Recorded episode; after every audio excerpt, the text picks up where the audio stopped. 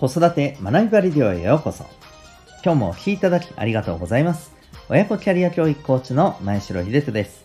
個性、コミュニケーション、主体的行動を引き出し、一生役立つ人生を切り開く力を10代で構築する。そんな親子のサポートをしております。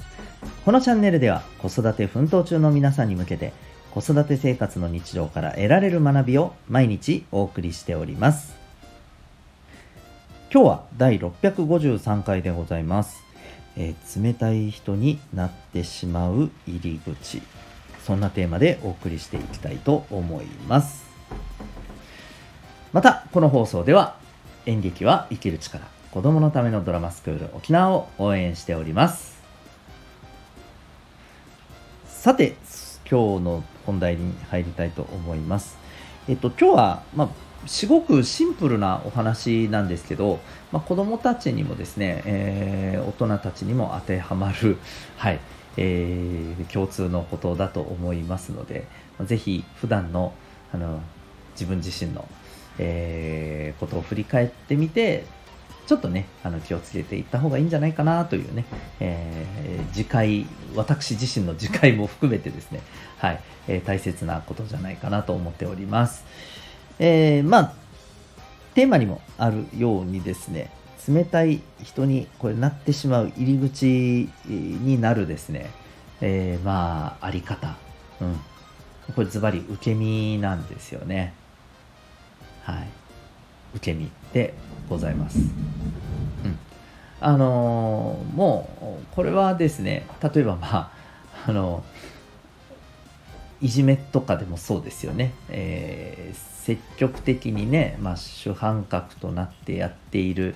人たちもはもちろん論外ですけれど、えー、それをねまあこ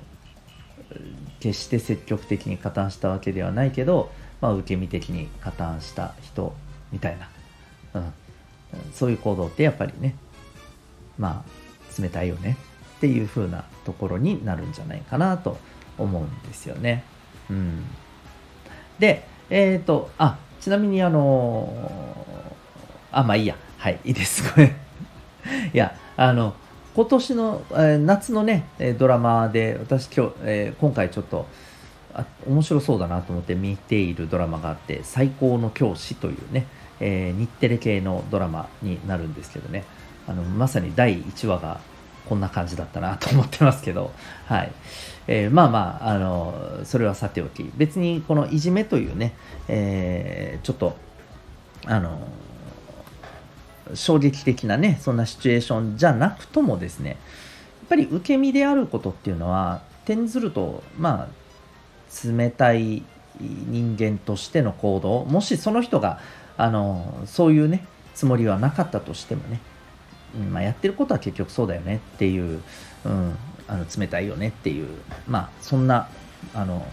ところになっちゃうんじゃないかなと思うんですよ。うん、で、えー、これどうしてもですねあのただなかなか厄介だけどそうなっちゃう部分ってあると思うんですよね。うん、そう結局受け身っていうことは、まあ、言い換えれば、えー積極的に自分から動かないということになるじゃないですか。うん、動かないなのか、動けないなのかね。うん、え両方あると思うんですけど。うん、で、えっ、ー、と、ここが、まあ、多分、ハードルとしていろいろ難しいんですよね。高いんですよね。で、まあ、ぜひあの考えていただきたいんですけど、えー、自分自身が受け身になる時ってあるじゃないですか。多分あの四六時中ずっと受け身なわけではないと思うんですよね。当たり前ですけどね、うん、でただ受け身になってしまう。もっと言うと受け身ではいかんと思っているのにもかかわらず受け身になってしまっている、うん、そんな時って何が起きてるんでしょうね。自分自身の中に。はい。これは何でしょうあの怖さなのか遠慮なのかうんでこれですねまあちょっと恥ずかしながら、えー、私自身にもこれめちゃくちゃ当てはまるところでもあるんですよ。うん。で、えー、ここの部分ってね、やっぱりこう、それを向き合って、で、やっぱりこう、一つ一つクリアしていかないといけないんですよね。うん。そう、成長していかないといけないんですよね。で、えー、じゃあ、あの、まあ、どんな風にね、していけばいいのかっていうと、僕はまず行動することが第一だと思っています。とにかくね、あの、まずは、こう、分かりやすく行動からですね、えー、受け身を打破していく。うん、例えば、積極的に、えー、何か自分から率先してやってみるとか、うん、ね、あの発言を求められたら発言をするとかですね。うん、で、えー、お子さんにですね、やっぱりこう、あの受け身っていうところをこう克服してほしいんであれば、えー、やっぱりこう同じようにどんどん行動することを求めた上でで頑張ってお子さんが行動した時には素晴らしいとよく頑張ったということをですね、まあ、きちんとねまあ、あまり大げさにやる必要はないんですけど、あのきちんとそれを承認すること、うん。そう、それが大事なんだよっていうことをね、伝えること。これがとてもね、えー、まあ、必要なんじゃないかなというふうにね、思います。はい。いかがでしょうか？あの、私たちはですね、とかく、うん、まあ、いろんなしがらみの中で生きてますので、えー、で、あるいは自分自身の、あの、過去からのしがらみもあると思うんですよね。うん、もしかしたら積極的に行動発言をした結果ですね、え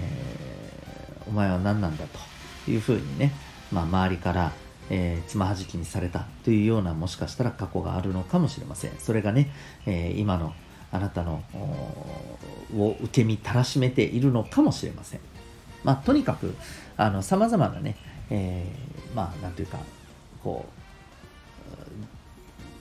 自分をこうね動動かさ動かせないように、えー、しているものががんじがらめにしているものがあると思いますまずはそれをねしっかりと見ていくことが大事なんじゃないかなと思います是非ですね、えー、冷たい人にはなりたくない。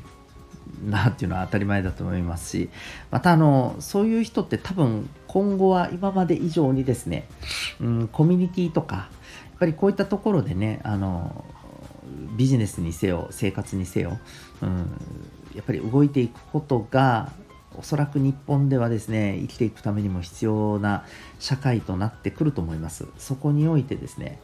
やっぱり受け身で冷たい人っていうのはうん非常に厳しくなると思うんですよね言ったらなんですけどはいですのでね、ぜひ、あの、この辺りのところを一つ一つ克服していきましょう。ということで、今日はですね、えー、冷たい人になってしまう入り口というテーマでお送りいたしました。最後にお知らせをさせてください。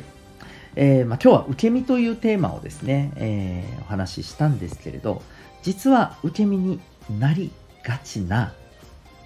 生まれ持った特性ってあるんですよね。あるんですよ。うん。ただね、あのー、これはですね、えー、それを踏まえた上で、じゃあ、じゃあ、どんな風に、えー、こう、受け身っていう部分を克服していくかということをですね、ある意味、その受け身的な特性っていうものを踏まえて、えー、攻略法を考えていくことができるんですね。はい。まあ、そんな風にですね、ただ自分の特性を知って終わりじゃないのがですね、え私のはい、やっている、えー、まあ、自分の特性診断のメソッドでございます。これ何かというとですね、指紋で、えー、自分の生まれつきの脳の特性を知るというものなんですね。はい。えー、今これを聞いてですね、何それ怪しいと思った方いらっしゃるんじゃないでしょうか。えー、これは占いではないんです。はい。えー、200年以上ですね、ヨーロッパで研究されてきた科学的な根拠を元にしたアプローチです。はい。えー、ですので、えー、この辺りのところの心配はご無用かと思います。で、えちなみにですね、えー、オンラインでも受講可能ですし、また、あの対面でももちろん OK です。えー、今ですね、この指紋の秘密をお伝えしつつですね、えー、コミュニケーションの、えーと、脳と大脳とつながっている、えー、指紋の、はい、分析をさせていただくワークショップを個別あるいは企業向け両面でですね、はい、あの今、えー、開催をさせていただいております。あのご依頼を承っております。興味がある方はですね、え、概要欄にリンクをあの貼っておりますので、えー、ウェブサイトからご覧になってみてください。それでは最後までお聴きいただきありがとうございました。また次回の放送でお会いいたしましょう。学びようき一日を。